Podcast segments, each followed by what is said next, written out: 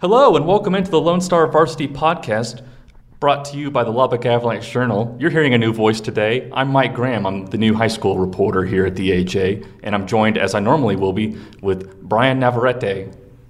Hey, Graham, how's it going? And I understand seventh day you've been here. How's everything been for you? Seventh day, it's been really good. I'm, I'm really enjoying my time here. Um, this is not my first rodeo in Lubbock. I, I graduated from Texas Tech, uh, spent three great professional years here, and I've, I've come home after three years um, out in East Texas covering um, high school athletics between Texarkana, Lufkin, and the Louisiana border. So it's it's been good, and um, this this is really exciting. And um, we really haven't slowed down since I got here because the academic year of sports begins Friday with the UIL officially sanctioning volleyball games. Now, most of the teams in our area will begin Monday or Tuesday, but we just wanted to take a look ahead of, of the season. Uh, we've got some really good stories this year.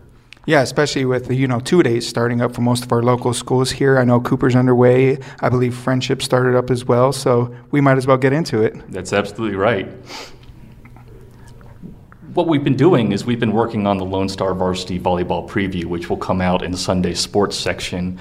And there are just a couple of things we wanted to highlight to, to tease the section a little bit. Um, and I think one of the really interesting things that not a lot of people probably know about is, is Klondike. Klondike is a 2A program. And then in the playoffs, because it's such a small 2A program, it gets relegated to 1A. But it dominated its 2A district and made it all the way to the 1A um, regional tournament last year. You know, we called it uh, last year kind of a surprise run by Klondike, but maybe they weren't so surprised by it. And they bring back a trio of players that attributed to that team that went 23 and 15, you know, to that regional tournament. So they're definitely a team to look at heading into this season. Then you've got Levelland, and this is a really interesting story. You know, it's a it's a perennial power, but it's in a bit of transition right now. It's lost head coach Carly Morrison to Cooper. Shelly Kay is coming in. Shelly Kay is someone with 25 years of experience across four different sports. She was part of the middle school program, and she's um, going to try to bring or trying to keep continuity. Um, and I, I think I think that's important for a program like Levelland. Definitely, and she's definitely going to have some weapons to work with with uh, Paige Royal, and I believe Michaela Eskew is coming back this year. So she has some weapons there to kind of utilize. But like you said, keep that continuity, and Levelland is very important. Then we've got All Saints, which won a title in its second season of existence after contesting for a championship its first year in existence at the TAPS 2A level. What do you make of All Saints and, and the success they've been having so early in, in their program history? Just that the girls are kind of buying into Kimberly Sweat's program, and you see the participation start to pick up when you get these state titles. Just looking at the team all around, I see them kind of making sort of a, a tradition of winning there at All Saints. Uh, the players, the turnaround, and everything just seems to be really there for them. And Sweat is a great coach. Yeah, it's crazy. It's it's like they just ran into the right players at the right time, or they've always had these players and, and no volleyball team to showcase them with. Um, you know, it, it, takes a long time to build a program. You start at the middle school level with the seventh grade team, they become an eighth grade team, seventh grade team stacks up behind them all the way through the levels. And, and here they are. I mean, just I mean, so early, looking like one of the area's premier teams. Yeah, 33 and six last year. That's that's pretty good team. That's a pretty good record for a pretty good team. But speaking of pretty premier teams, Trinity Christian. Trinity. What can we say about Trinity that we haven't said in the last couple of years? You know, three-peat. They went last year. They're looking for the four this year. Tyler Neal's a great coach.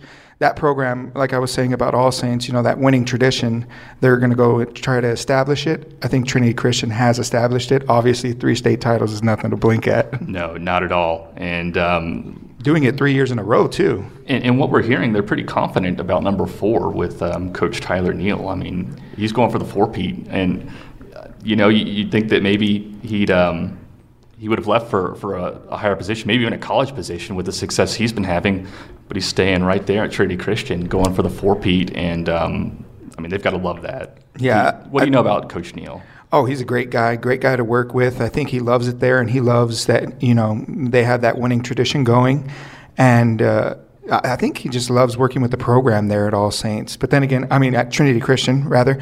But then again, talking to any coach there at Trinity, they they love that school, and uh, yeah, he's just a good guy to work with. We'll probably bring him in at some point, uh, talk a little bit about um, the program in general, state titles. I mean, keeping that consistency over three years with turnaround is very difficult to do. No doubt, that's that's a one-hour podcast on its own because I mean, t- programs can be consistent, but they're not going to be contending for a state title every four years under normal circumstances. That, that's something truly special. I mean, even in football, you know, you, you take the dynasties that, that you've seen over the past couple of years, and, and they're not winning championships year to year. You know, they're just trying to, you know, make a regional appearance or whatever, but this, this program gets it done year after year. So that is something that we are very interested in doing uh, as the season progresses. And then finally, let's go full circle with Carly Morrison, who is now at Cooper. That's an interesting turn of events. Yeah, she led uh, Levelland, I believe, to the regional uh, quarterfinals. Was it? No, I believe it, it, Yeah, the regional quarterfinals over there at Levelland, and they've always had sort of a, a powerhouse team, very good contenders. They went 29 and 16 last year, and now she's at Cooper. She's got the weapons over there to kind of make that a really good team to uh, be there back in the regional quarterfinals as well. Now, we've identified these teams, and that's not to say that they're in the top 10 or not in the top 10 um, when the preview comes out, but those are just some of the teams with, with interesting stories, and there are a lot more teams that, that we're excited about, and that's because of their players. Let's just dive into some of the players that we're working with this season. Yeah, and uh, I think I already said her name, but I'm going to go ahead and kind of repeat myself. And Paige Royal, uh, definitely one of the best outside hitters here in this area. Um, she's always been, you know, at the forefront of that offense there at Levelland, and she's going to be one to definitely look at. Um, All-state player, uh, you know, that's no joke out in this area. Uh, just to, you know, kind of be nominated and kind of win that. But yeah, her paired with Michaela Eskew, as I said, Michaela Eskew, I believe, middle blocker, kind of a presence there. Um, I think they're going to be pretty pretty good in terms of you know trying to keep a turnover and everything. Um, I guess uh, with Carly Morrison going over to Cooper, we can kind of transition there. Uh, Addie Peters and uh, Reagan Robertson, kind of all around athlete with the success that she's had in softball. But a lot of people don't realize she's also a very good volleyball player.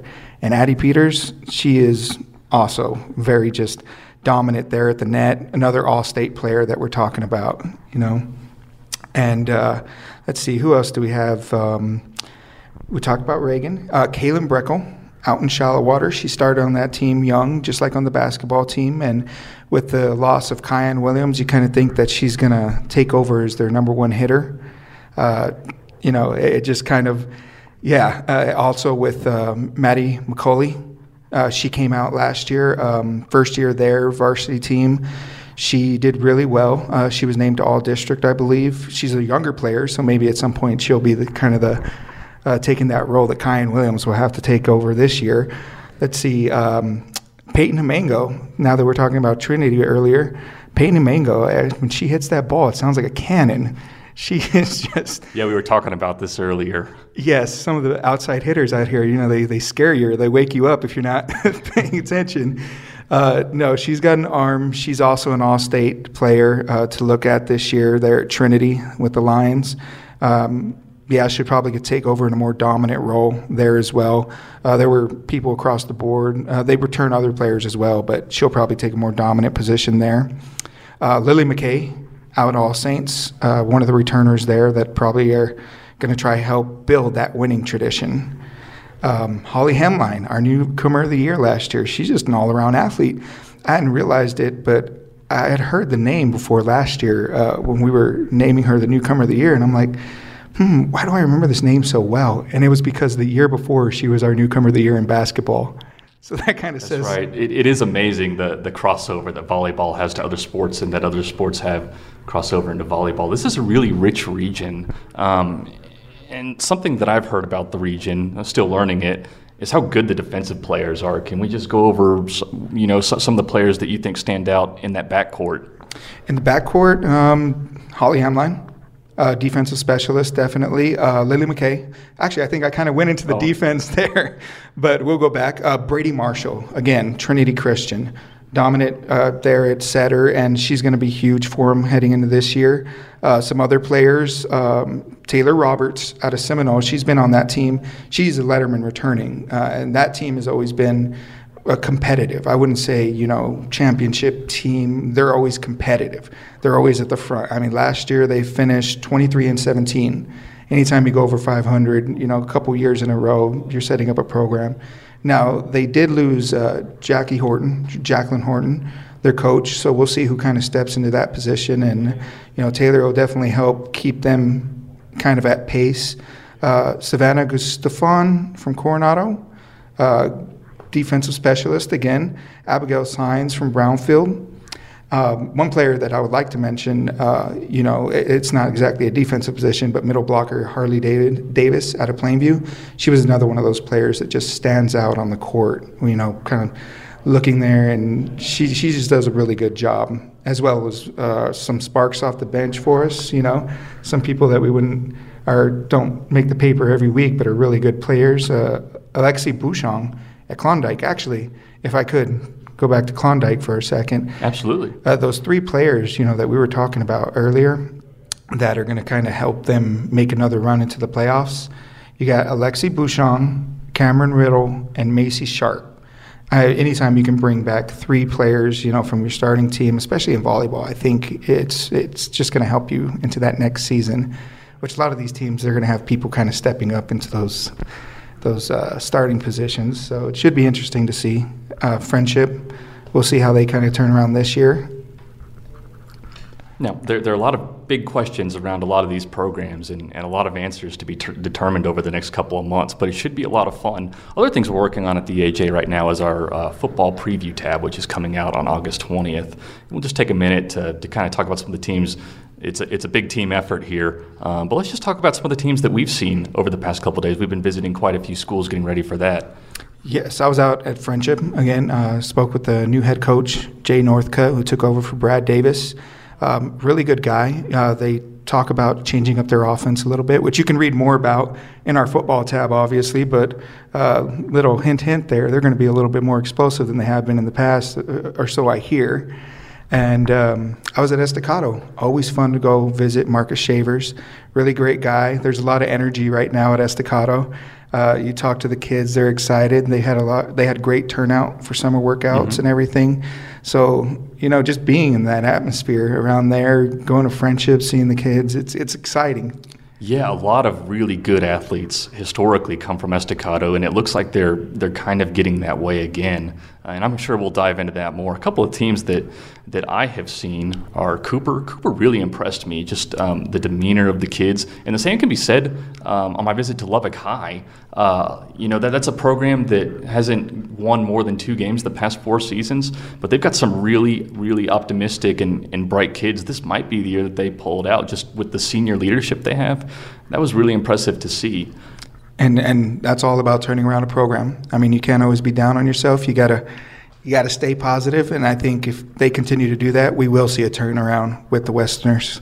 Right, and then the final two programs that I've checked out so far are Monterey and Coronado, and those I think both of them took really big steps forward last year. You've got um, you know, both both both programs dropped down from from 6A, and, and they they have found their stride in 5A. But it's not only that. I mean, you look at like at a team at Coronado that went from three wins to 11 wins in one season. Um, and we'll see if they can keep that momentum up. We're gonna we're gonna be checking in on them, and uh, you'll be able to read it all about it in our football tab, which comes out on August 20th. But yeah. I think I think that's going to do it for us today. Um, thank you very much for listening in, and please be sure to subscribe to the Lubbock Avalanche Journal podcast via Apple Podcast through iTunes or your iOS device. Lone Star Varsity podcast beginning today come out every Wednesday morning, and they'll come out Saturdays after the football weeks. So thank you very much for listening in, and we'll get you next time.